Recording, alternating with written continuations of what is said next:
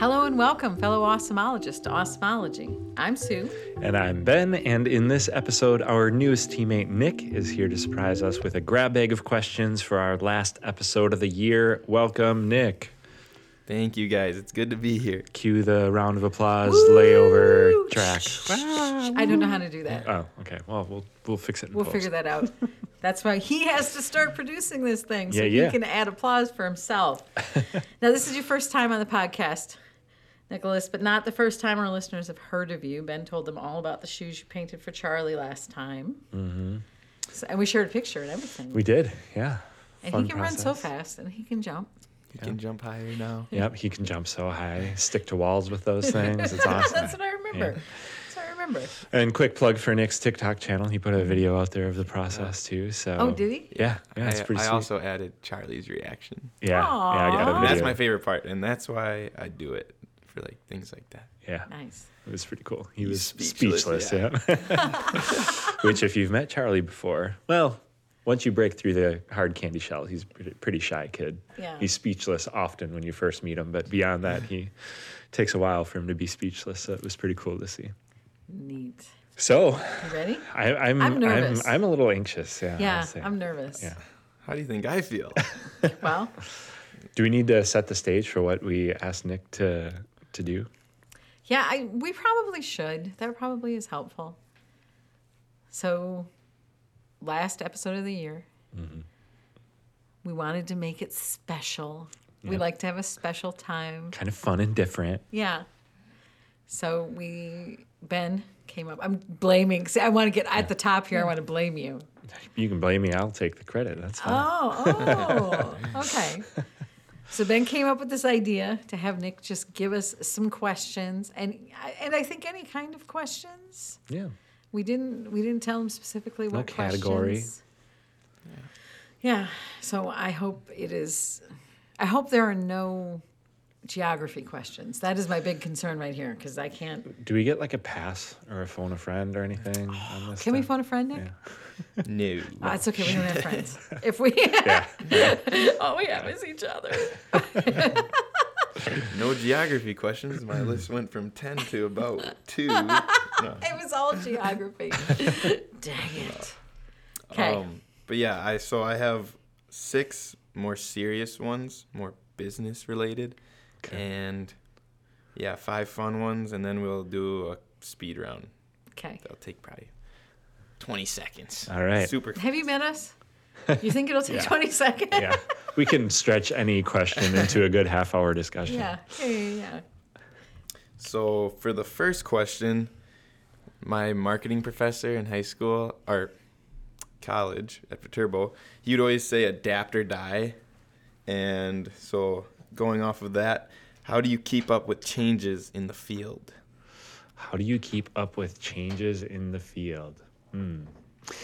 Well, that's an interesting first question because, I don't think there's really any way to keep up, right? Well, I have, blogs, websites, seminars. Gurus. Oh, wait, so you already answered the question for us. Well, I'm just kidding. So if you could tell us the answers, in other words. We don't have to do this. I'm going to go. No. Just giving you some food for thought. Yeah, I like it. Yes. Okay. Yep, got it.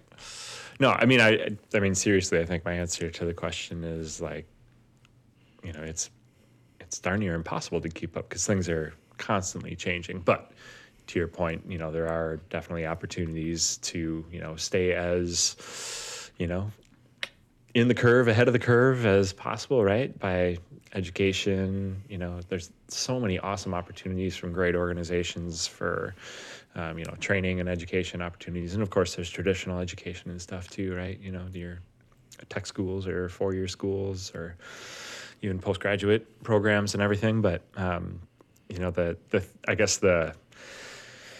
thing that maybe could become a bit overwhelming is the amount of stuff that's out there for you, right? Because I mean, if you're an avid Googler and you're looking for this kind of information, you could go all day, right? All year reading stuff, and there's a bit of a filter that needs to be placed on that stuff sometimes too, because you never know who's sometimes you definitely know who's trying to sell something, but also there's times that you don't know if they're, trying to, just gain a customer or, share something that helps them do what they're trying to do or helps them make money, as opposed to, actually providing education and, keeping you up to speed. Right. Yeah. So my answer to this is probably oversimplistic. It's going to sound simple. It's not simple. It's follow your audience. Know who you're talking to. Yeah. And I think that can help you filter out some of that noise. Sure. You figure out who you need to talk to, and then you go find out where they are and what they're talking about and what they're doing. And then everything else can just live out in the ether and... Right. That, but that always comes back to that, my stock answer of it depends. Yeah. Who are you talking to? What are you trying to do? Yeah. So. Well, we've got this cool thing in marketing too, where a lot of what we do is in this sandbox test ground area, right? So everything that you just said, love and totally agree. And when you start doing the stuff that you're trying to do for that audience, you're going to learn, you're going to test some things, and you're going to find out hey, does that work? Did that stick? If it didn't, does that mean I should never do it again, or do I just need to try with, one variable changed or something, So as much as people will try to tell you they're from the future and, come with me if you want to live. This is the way you should do it. This is the way it works. It might not work for you every time, and sometimes you just need to test, And I'm sure those are a weekly thing where guys are this is the way to do it. Yeah, so, right. Sure. Weekly, that is daily. Daily, every hourly. So knowing your audience. Yeah, yes. So my second question is, when you get assigned a project, how much time do you usually expect to take? I guess it depends on the project. Now, are you asking us? Because it's very different than for you guys. We're going to answer every question with it depends. Depends on the audience. Yeah.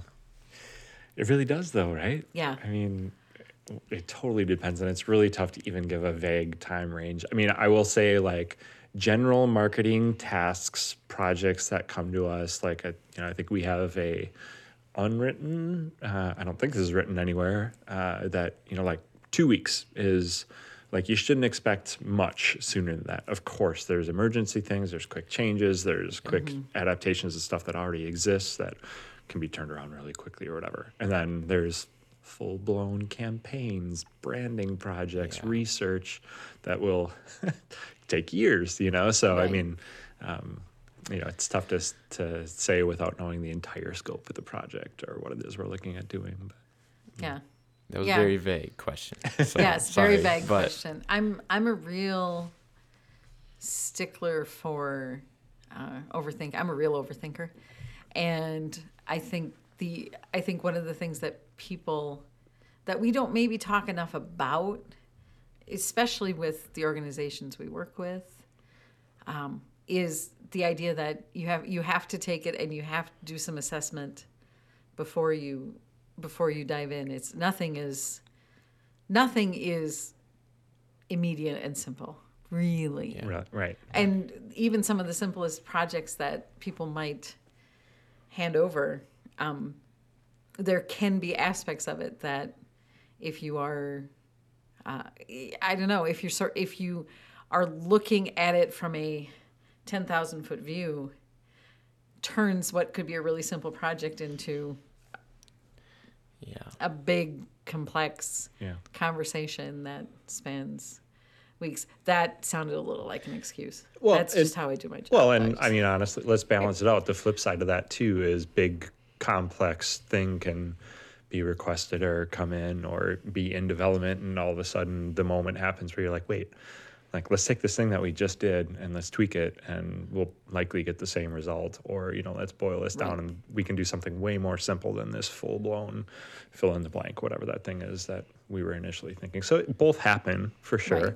And I think the kind of people that we are, especially when we're concerned about people's happiness or satisfaction with us, right? It's easy for us to feel the pain of this thing that came in that we thought was going to be kind of simple got blown up and stretched out, and how does everybody feel about that? And are concerned about whether or not people feel good about that, you know? So like that stuff sticks with us a little bit, but the opposite happens from time to happens often too, where like something comes in, it's like, wait a minute, like this can be way simpler. Let's just do it this way. Right. So. Right. And, well, and also we wouldn't do the blown up version of something if we didn't feel like it was the right thing to do. Right. Right. We don't do it to pad our hours. Yeah. No. We want less. We actually want less work. We want it to be all more efficient. That's actually the thing that we have to figure out is making less work of it, right? Right. But I could relate that to shoes, me thinking it's going to take an hour to do like a simple project. Something goes wrong, and then it's like you're trying to retrace your steps. It takes 5 hours. But yeah. Has the flip happened where you thought, you know, something, oh man, this is going to take me a week, and all of a sudden, like, wow. So that's why it's better to say you're going to get it done in like maybe 2 weeks and get it done in 5 days, you know, than rather being like, I'll get it done in 5, takes 2 weeks. Yeah. Mm-hmm. Yeah. Well, and things are constantly changing, you know, going back to your first question and stuff where, you know, if you think something's going to take a shorter amount of time and something along the way tells you, yeah, this isn't going to happen like that. That's where all those good old-fashioned principles of communication and stuff come in, right? You know, like just, hey, you know, things change, you know, and, you know, whether you're doing work for yourself or for a client or something, like just being real about that and identifying it when it happens or when you know it's going to happen is better than like trying to limp along or squeeze something in, you know. Being honest. Yeah. For sure. Have you ever gotten caught in that trap where, yeah, we can get that done in a week and maybe in your earlier life? Oh, yeah. Yeah. And today. When you say earlier life, do you mean this week yet? Yeah. You mean like earlier this morning. Yeah, for sure. Yeah. And, you know, for any number of reasons, my inability, you know, in that instance to fully assess the project or understand everything about it or, you know, completely unknown circumstances that all of a sudden it's like, shoot, this is not what we thought it was going to be, you know? Yeah. So, yeah, it certainly has happened and continues to, but you learn, right? You learn, and I think they're limited, or sometimes that situation winds up being a good thing because you learn something along the way and you're like, shoot, like this could wind up being a really cool thing if we take this extra time to do it this way or add this to the mix, whatever, right? Yeah, that's a great answer.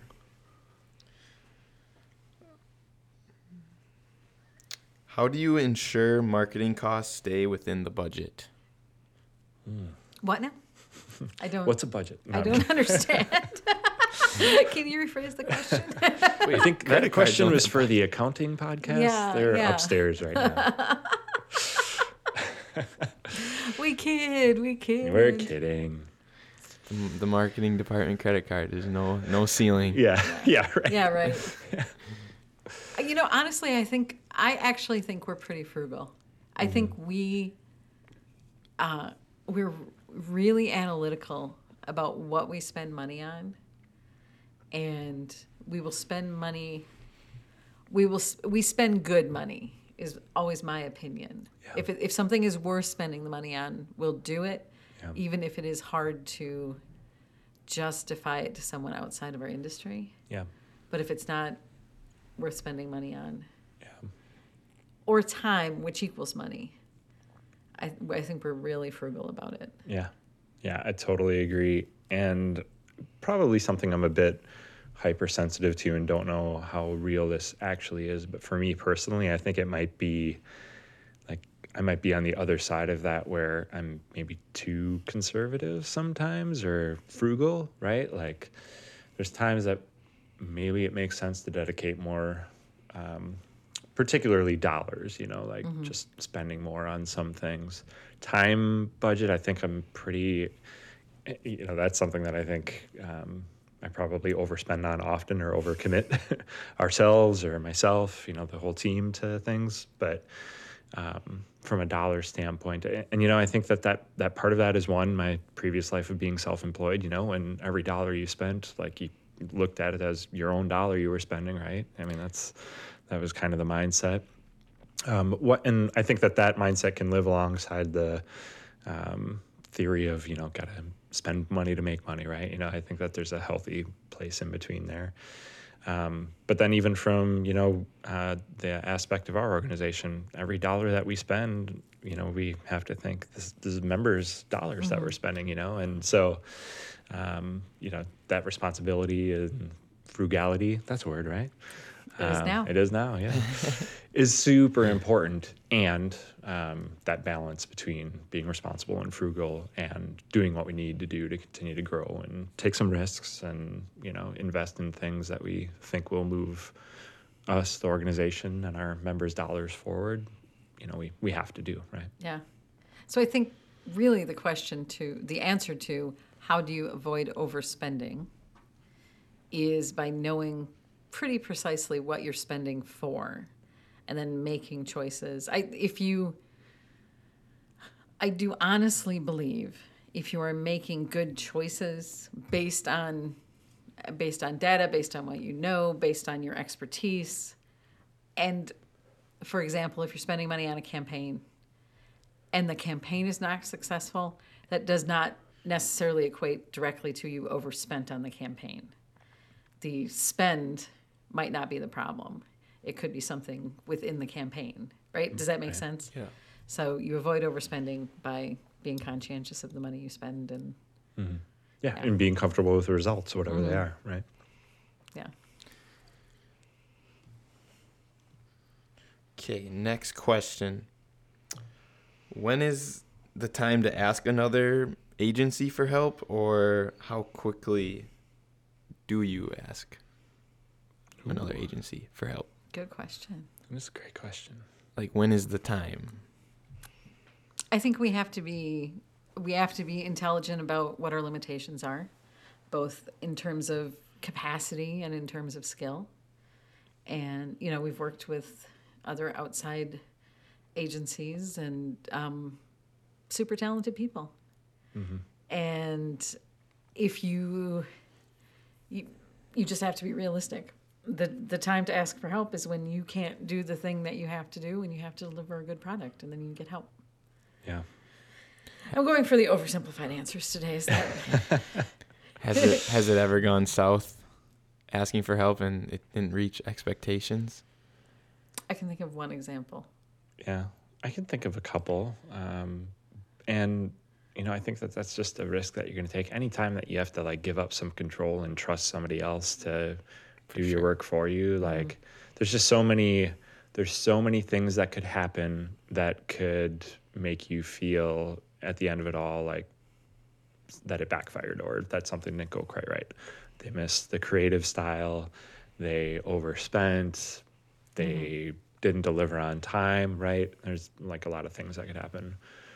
And I think, anytime that you're trusting an outside agency, you have to take all those things into consideration. And, maybe through trust and, development of a relationship, you might learn what to expect, right? And take comfort in what you get from the people that you trust. So, and this is, I'm definitely living in hypothetical land here, but if you get what you are looking for at a price that's super affordable, really efficient or something like that, and creatively it's on point and what you were looking for, but it's always a little bit late, you have to decide whether or not you're comfortable with that, right. And same thing all the way, with all of those, just think of it as scales. And I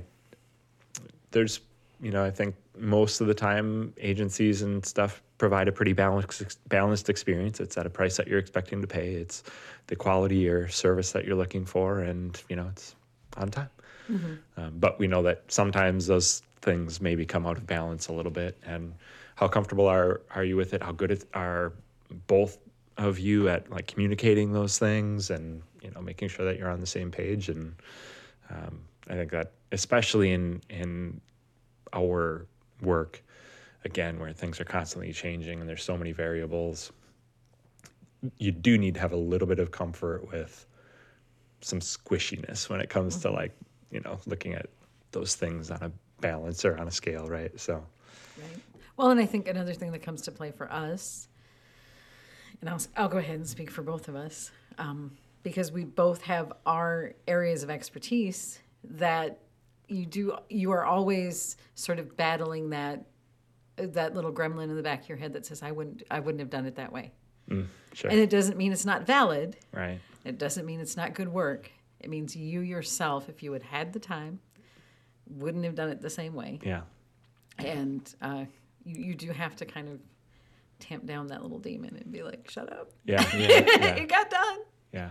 And this is where, like, the work that we do is so different than the accountant, right? And not to pick on the accounting people all day. We promise we love you. But, you know, they're not listening. Don't worry. to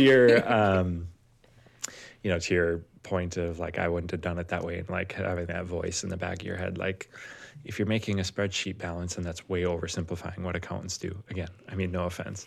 But, like, there's no argument there, you know? Mm-hmm. It's like, you do it the way that it, you know, has to balance, and maybe there's different techniques and formulas and functions and stuff. Again, I don't mean to oversimplify. The Excel sheet could be colored. Yeah, right. It's true. Right. But the result is the same, right? Like, balance at the end. And for us, the output could be totally different based on who's doing the work or their process or whatever. Mm-hmm. So, but yeah, I liked how you brought up trust, because anything out of your control, you kind of just have to kind of live with it. At the end of the day, if you're paying someone to do it, you're giving them the control. So yeah.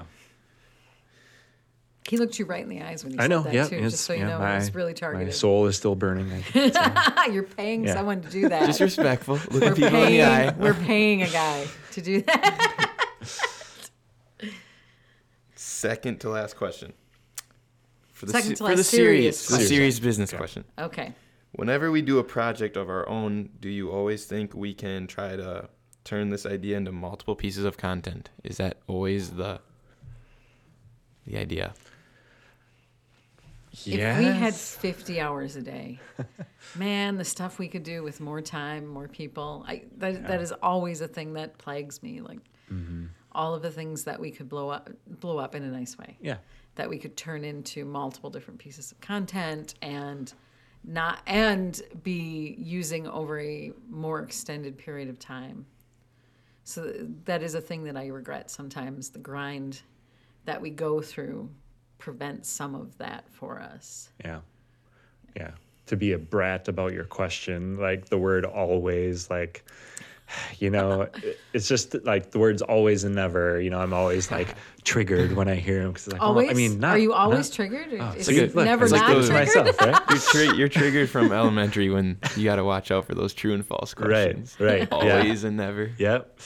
Yeah. So, you know, I think that there's times that you create something for what it is or what it's for or where it's going to live, and you just know, like, that's where it's going to be. That's what it's going to be. Mm-hmm. And it doesn't need to be anything else or, you know, transformed for any other channel or whatever, right? If the option's there. But, well, and almost always, you know? Yeah. Like, you're just, because I think it's just so much work goes into the front end of a lot of what we do, right? Mm-hmm. The creative concept, all of the research, the, you know, initial designs or, you know, again, depending on what we're actually creating here, the initial writing, to then just take it and modify it for something else or a different distribution channel or whatever. Like, why not do those things? And the answer to why not is it still takes time. Yeah, because we've moved on. Because we moved on, and right. Yeah. Okay. Great question. Yeah, that's a good one. Great answers. Okay, last question for the serious note. Do you have a hobby outside of work that helps you be a better leader? Ooh. I mean, I can start with this one. I mean, between coaching football, which I did for many, many years, from little peewee age up to varsity high school, plenty of opportunity there to lead and grow and coach, right? And then now, more recently, the work that I do through Rotary, lots of opportunity to lead teams, coach, provide inspiration, you know, a lot of things that I think good leaders need to do. So, I mean, those are a couple for me that have been very present in my life and have taken up a lot of time out of work that I think have helped, you know, as far as leading this team or, you know, coaching here at work and being on a team, being on, you know, this team and on the greater organization's team, right? So, yeah, those are two that are really big in my life that have happened in the last decade and a half, 2 decades. Yeah. Okay. And led the team to state? We did go to state, and yeah. And I was part of a great, great team of coaches there that, you know, everybody played their role just like any healthy team, but yeah. Just trying to give credit where credit is due. Yeah, yeah, I appreciate it. And I'll very quickly deflect as much of that credit because lots of big brains on that coaching staff that made that happen, and great athletes and students and humans, you know, that made that team really successful. But yeah, that was a fun year. Humble teamwork. Yeah. Love it. How about you, Sue? So I have two ways I could answer this. My number one answer, and it's not a hobby, is I had 3 kids and a house and all of that stuff to keep, you know, and I do often. Now I definitely try to make a really sharp delineation between my kids and the team, right? I'm not like a mom person. Yeah. Which is weird because I am actually a mom, but I'm not like a mom person. So I do like that. That's not a fuzzy line in my mind, but I definitely learned from having a family, especially once they start outnumbering you.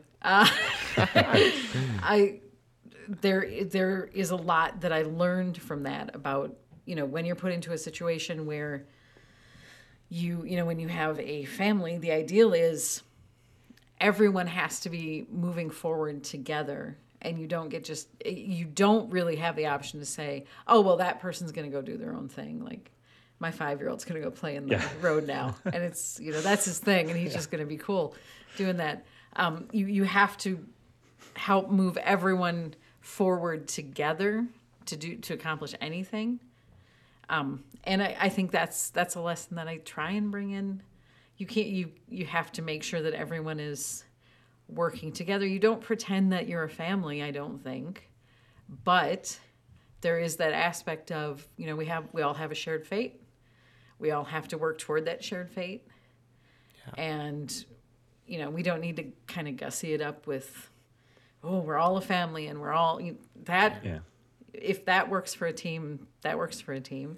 Yeah. I don't see it that way. I see that we all have a thing that we have to do together, which is the same as having a family. The other answer I have is I have really solitary hobbies. I do gardening. I take pictures. I do things that I don't need people around me for. I think I do some of that stuff because I am an introvert, and that's where I'm recharging my battery. Mm-hmm.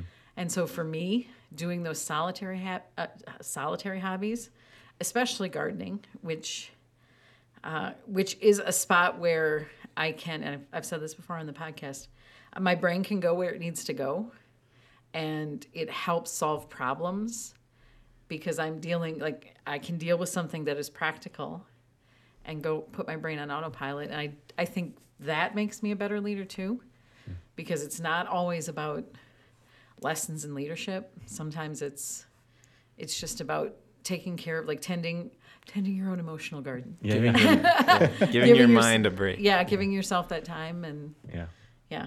And the tomatoes are going to do what they're going to do, darn it. It's true. As much as you want to help them. And this year they did very little. Very little. As you were talking about being a mom and kids and stuff, I just was picturing this analogy of an independent self-starter 5-year-old that, you know, you could just leave because they're, you know, they've got those qualities, right? Yeah. Doesn't quite work. Well, you know, and that's what came up on their performance review. Oh. And I said to them, listen, you got to be more independent. Yeah, yeah. God, I really need a self-starter in this position. Yeah. Otherwise, we're going to have to cut you. Yeah. Be home at 6 for dinner. Yeah. Right. Yeah. Okay, moving on to some fun questions. Hey, those were fun. Woo! Favorite book and why? Is that fun? Sure. It's not fun. Yeah, okay. It's fun. Well, Gets better. Gets better. Just, no, these are good. That's a good one. Don't worry. Okay. It's so tough because, you know, we're talking fiction, nonfiction, right? Like to pick favorite book. Ah, that is really tough. A Love of Mice and Men. It's a classic for me. I don't know why. It's just I've always liked it since they made us read it in high school. Such a good one. Yeah, it's such a good book. One, right? But then there's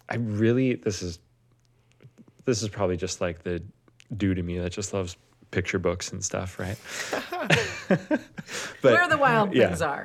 Yeah. Well, hey, that is a great one too. That's a good one. But I love like the picture the boutique downtown shop that sells the awesome like coffee table books.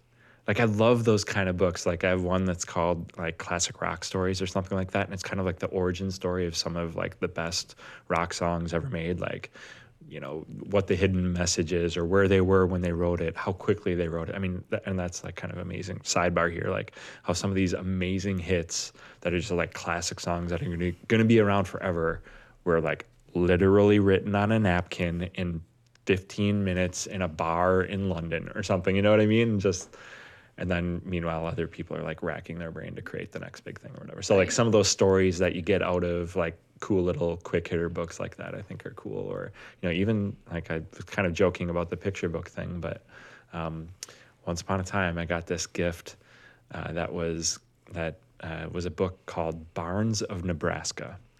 And guess what's in the book? It's pictures of barns. Are they in Nebraska? In Nebraska. Sweet. But it's, you know, beautiful photography with a central theme around agriculture and farms and barns and everything. This is beautiful, you know? And so, like, I love to be able to just, like, thumb through a book like that and get, like, the good vibes that come through beautiful images or quick-hitter stories and stuff like that. So I'm totally dodging the answer to your question of favorite book. So we'll just go with Of Mice and Men. But I also love, like, that genre of like coffee table intrigue, you know. So love it.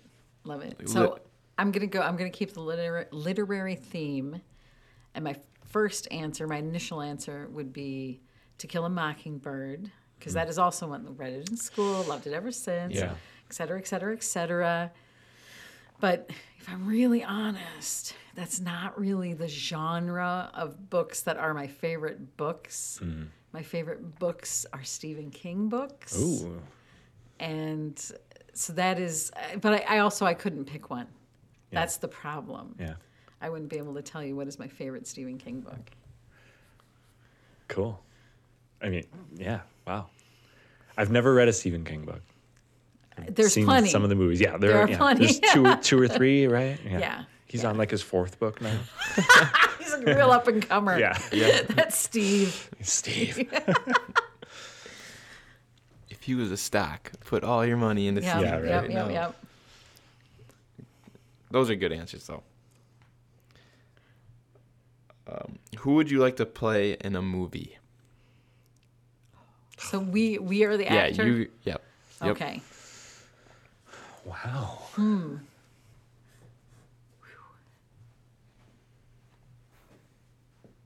Great question. We're going to have to cut some dead space here. Yeah. This is all. Do we skip this one? No. Come back? No. Okay. No skipsies. No. If we skip it, we're not coming back to it. Our brains are gone. Oh, you know what? Why don't we pick for each other? Okay. Yeah. We'll pick for each other. Okay. Let me think. I think you should play a young Jimmy Carter. I think you would be. That's who you're gonna play in his biopic. Oh my gosh, Jimmy Carter. Can you do actually like sounds kind of fun? A little Georgia accent. That's just like that's such your vibe, bro. Georgia? Is that when they have like the molasses kind of? Here's the slippery little. I think you're going. I'd have to down I'm going Louisiana. A little too far south. Okay. You know, the words just kind of slip out of your mouth. That's a little more Louisiana. He has kind of a nice light. Yeah. I'll start studying. Yeah. I think that's my pick for you. I'll just be in character for the next year while I figure this out. Okay, great. We can't wait. Yeah, I'm sure you can't wait. Calling Katie. That's Rosalind. Cool. That'll be fun. Oh gosh, this is really tough though. You know, this is maybe just recency bias. I just watched Spirited with Ryan Reynolds and Will Ferrell, and I just see Octavia Spencer with you. Do I give off an Octavia Spencer? Whatever role she's playing. One big difference, but... Yeah, there's one big difference, yes. Yeah. No, but I feel a certain energy through her characters, I think, that aligns with you. So I think you'd be... She was in The Help. She was in The Help, yeah. She gave the pie in The Help. Yes, yeah. I will take Octavia Spencer, thank you. You're welcome. And who's Nick going to play? Justin Timberlake. Sure, I like it. Done. Yes. We're all happy. Okay, what's your biggest fear? It's kind of generic, but... Oh. Wow. Maybe this is a fun question. I just kind of wanted to know. Fun question. Yeah, right. Yeah.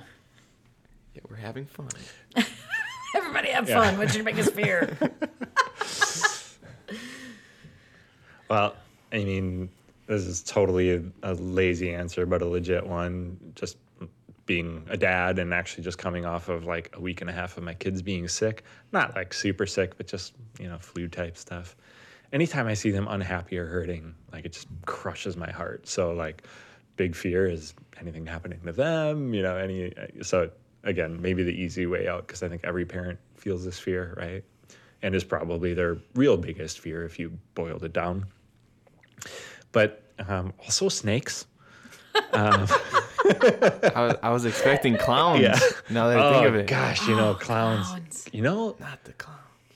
If I had to choose, like, if you had to be trapped in a room with a clown or with a venomous snake, I might pick the snake. And just trust my athletic ability to stay away from it. You don't trust your athletic ability to stay away from the clown? I don't. You never know who's under the mask. What if that person is... True. Dodgy. Yeah. I want to say you're 9 times out of 10 more athletic than the clown. So. You think so? Okay. Yeah. So. I don't know. They have a pretty physical job. Right. Yeah. Could be. Who knows? I mean, you've seen them make balloons. Imagine if your neck is the balloon. Like just don't be scared of it. You're such a weirdo. I'm sorry, man. It's okay. Like you know my greatest fear? And it is so unfounded. Well, I think it's 80s movies that instilled this in me. Being accused of a murder I didn't commit and not being able... I know! Yeah, like a cold case, and it's just, you were in the area. It's you.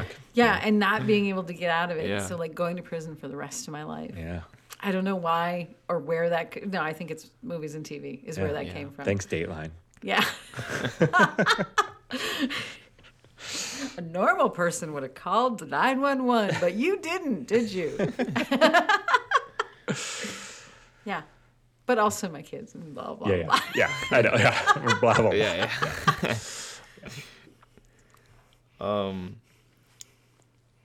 If you could have dinner with 3 people, dead or alive, who would it be and why?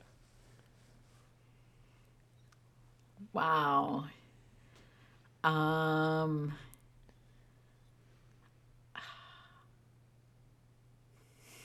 That is hard. 3 people. Okay. No, we can do it, though. It's not too hard. Okay. Nothing's too hard for us, Nick. I don't know why I'm bringing you that energy, but I am. I would pick Martin Luther King Jr.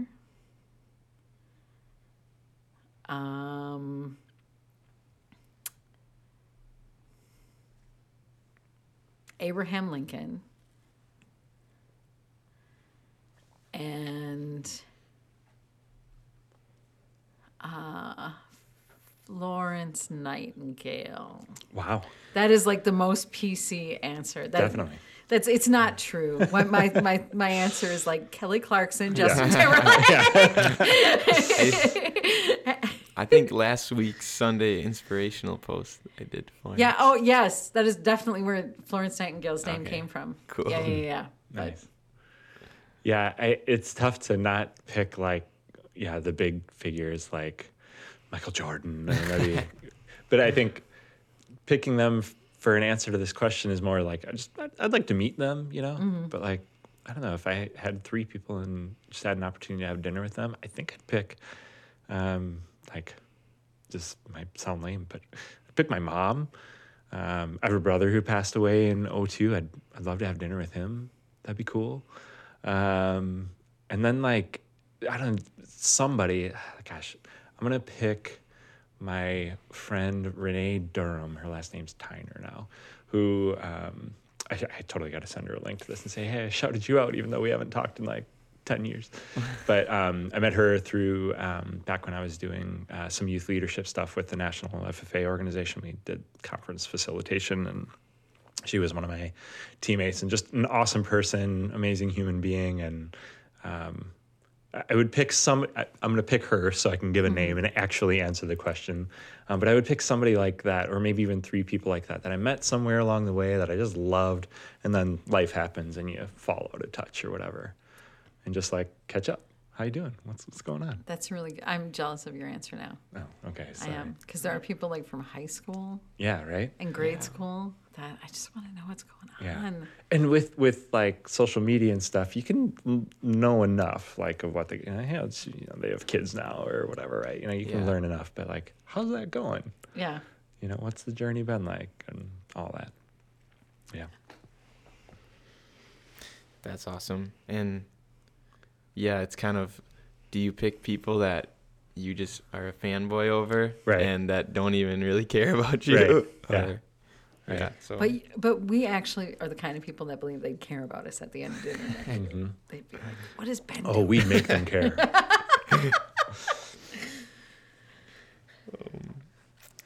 Okay, last one. Have you ever had your I've made it moment?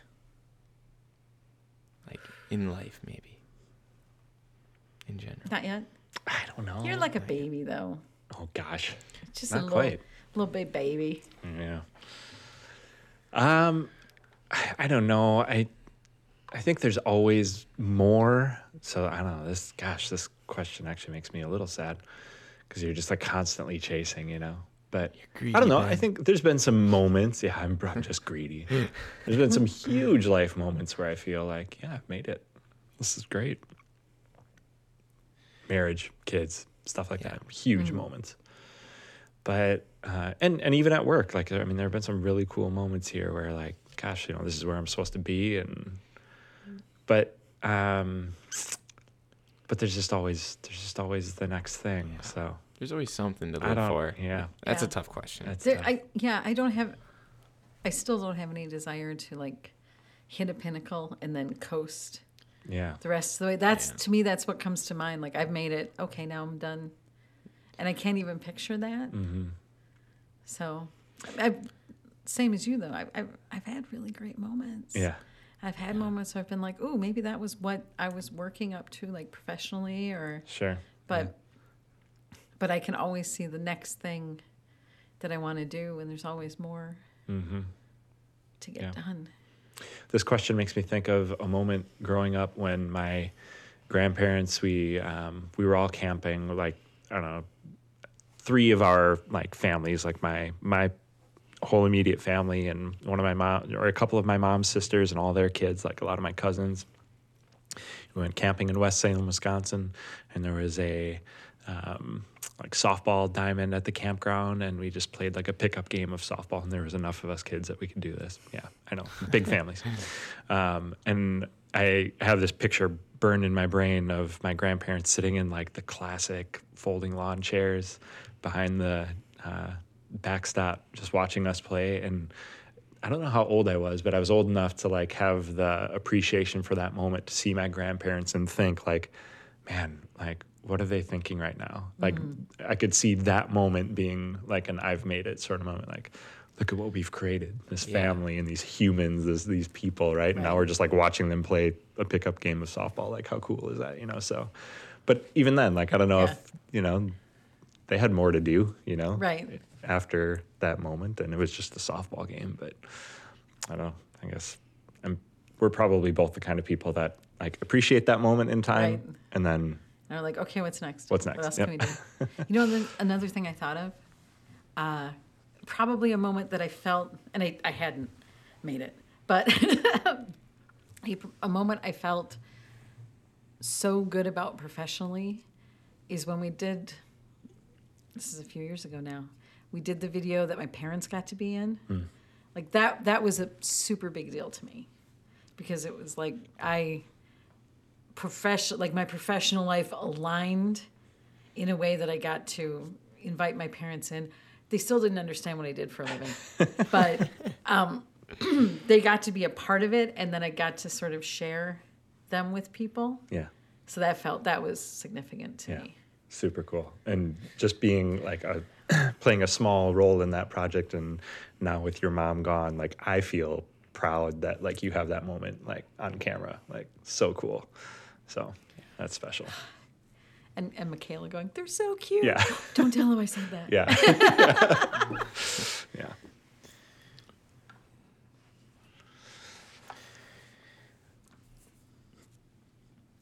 Is that speed round? Is it speed round time? That is it for the fun questions. Air quotes fun. Air quotes for the fun. Should we do the speed round and then? Let's do it. Awesome. On to the lightning round. Should we go person, or you both just answer? We'll go, I'll answer the first one first and then we'll flip. Okay. Cool? Got it. Okay. Dog or cat? Dog. Plans or surprises? Plans. Oh, plans. Share food or don't share food? Share food. Yeah, share food. I get offended when people won't share my food. This happens all the time with me and Doc. I'm like, you should try this. No, that's fine. What? Yeah. You have to try it. I'm sharing my food. What's wrong? Eat off my fork. Yeah. I insist. Here comes the airplane. Maybe that's why. Every time. I haven't tried that. That's the problem. Chugga, chugga, choo, choo. Okay. Split the bill or take turns paying? Take turns paying. I don't take turns. I let you pay sometimes. Oh, thanks. That's about it. But it's an honor. Yeah. I'm not. Anytime. I cause fights about. I don't like to take turns paying. Just let me pay. Shut up. Eat your food. Yeah. Late night or early night? Late. Early night, early morning. Ben Franklin all the way, baby. Oh, yeah. Early to bed, early to rise. Toilet paper over or under? Over. What is wrong with you? What's the right answer, Nick? This should have come up. Definitely over. Oh, thank God. Goodness. Yes, over. Well, to anyone that says we under, can continue to work together. Thanks. Unsubscribe. Yeah. Opt out. Snow or sand? Sand. That was my last one. I really wish I had more. That was good. Yeah. I liked it. I wish I had more of these, though. This was fun. The lightning ones are fun. Hey, brother. No regrets. Yep. It's all regrets. Fine. It's all good. Not even one letter. Right. You did a great job. Yeah, nicely done. Great job on the questions. That was fun. A fun way to wrap up another season of the podcast. That's cool. Yeah. And I think it's especially good for two people who love to hear themselves talk so much. They're so fond of their own opinions. Well, I loved asking the questions, so. That's why we all get along so well. Yeah. All right. Well, thanks for your help, Nick. We should, before we officially wrap up, let's dive into our Something Awesome segment where we recommend events, things, podcasts, content, stuff that are worth sharing. And I'm going to kick it off with this really awesome article that is way over my head scientifically, and so much so that I actually had to take exact notes of what's in the article of this really cool scientific breakthrough that happened recently related to nuclear fusion energy. Now, I'm not like a science geek or anything like that. I'm like just curious enough that like I'm intrigued by astrology and the science, did I say astrology? Yeah, astronomy or astronomy. See, this is proof that I'm not a big geek or anything. You're not a science geek at all. I'm definitely not a geek. Astronomy is what I'm at. But star sign. Yeah, right. Yeah. I'm a Taurus, by the way. That's such a Taurus thing to do. Go ahead. Yeah. That's what I instantly thought of. I'm like, I wonder what his sign, astrology sign is. We'll just edit that out so I don't look like a fool. No, we won't. Who's this we used to be? Gonna put it on repeat. Yeah, got it. Anyway, so We're going to share a link to a New York Times article that talks about this scientific breakthrough for nuclear fusion energy is something that people have been working on for a long, long time. It's been like in movies. It's kind of like science fiction-y because it has seemingly been like impossible to figure out the process in a way that it's actually usable to solve our problem of carbon footprint and, you know, non-sustainable energy that we're still using. And so basically, to keep it brief here, what this is it's essentially the same process that the sun uses to create energy. And there's a way for us to do this in labs. The problem has always been that it always took way more energy to create the process that winds up creating this energy than the energy that we actually get out of it, right? So just this year in December, at the time of this recording, 15 days ago, and this is where I'm going to go word for word just so I don't screw it up, 192 giant lasers at the laboratory's National Ignition Facility blasted a small cylinder about the size of a pencil eraser that contained a frozen nubbin, coolest word ever, of hydrogen encased in diamond. The laser beams entered at the top and bottom of the cylinder, vaporizing it. That generated an inward onslaught of X-rays that compresses a BB-sized fuel pellet of deuterium, and tritium. Again, not a science nerd. If I was, I'd know how to say those things, which are the heavier forms of hydrogen. Last thing that I'll share here, word for word.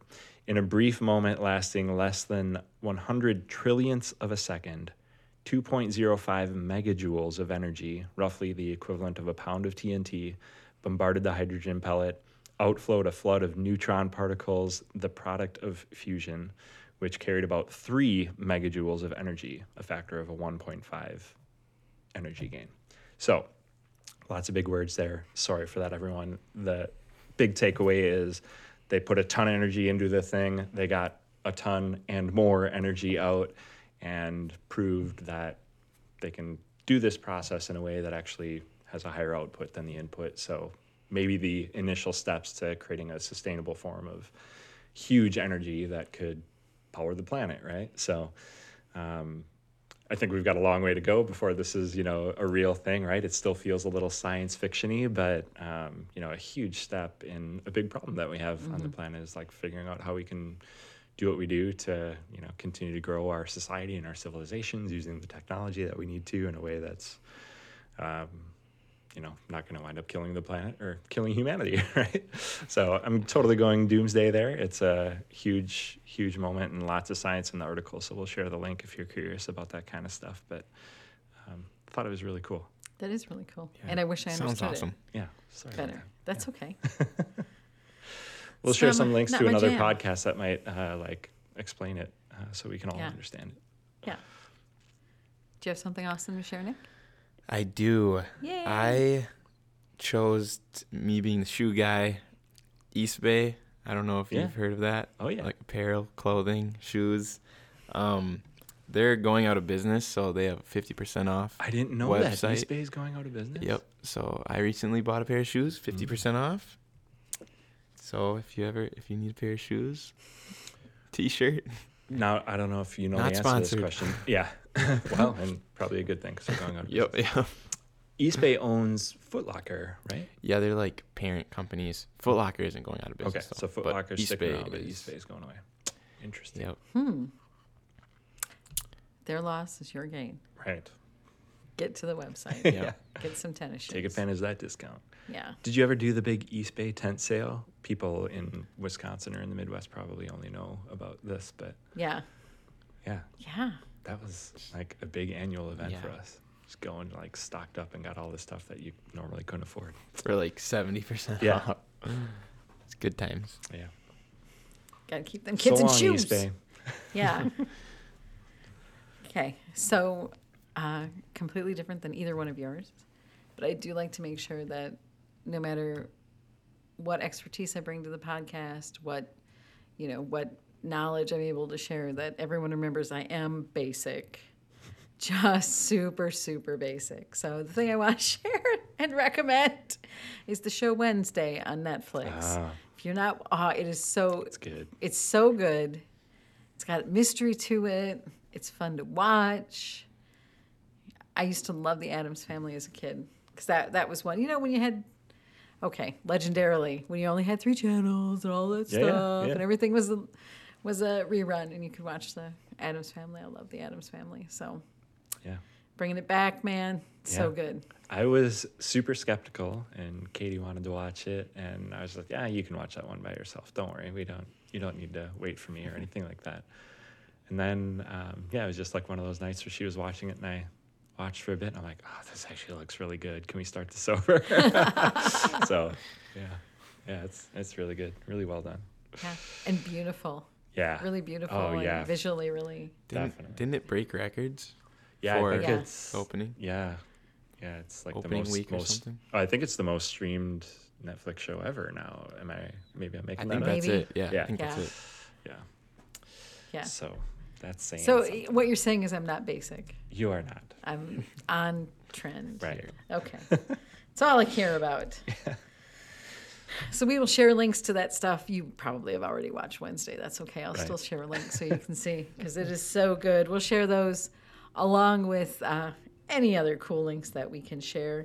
And a reminder to everyone listening that you can see all of those links. And you can find us on your favorite podcast app, or you can always visit our blog, exclamationqso.com/blog. You can see all of our episodes there and other interesting and useful stuff. I am, of course, biased because I think it's interesting and useful, but I put it there, so I would. That's right. Awesome. So make sure to go check that stuff out, and go back and listen to some of the other awesome stuff that's been put out. It really is awesome, not just because Sue says it is. But that's it for this episode. Thanks again, Nick, for joining us. Thanks for putting together all those awesome questions. And thank you, friends, for tuning in. This is Sue, Ben, and Nick, your self-proclaimed professors of awesomology, reminding you that life's awesome if you make it awesome. We'll see you next time.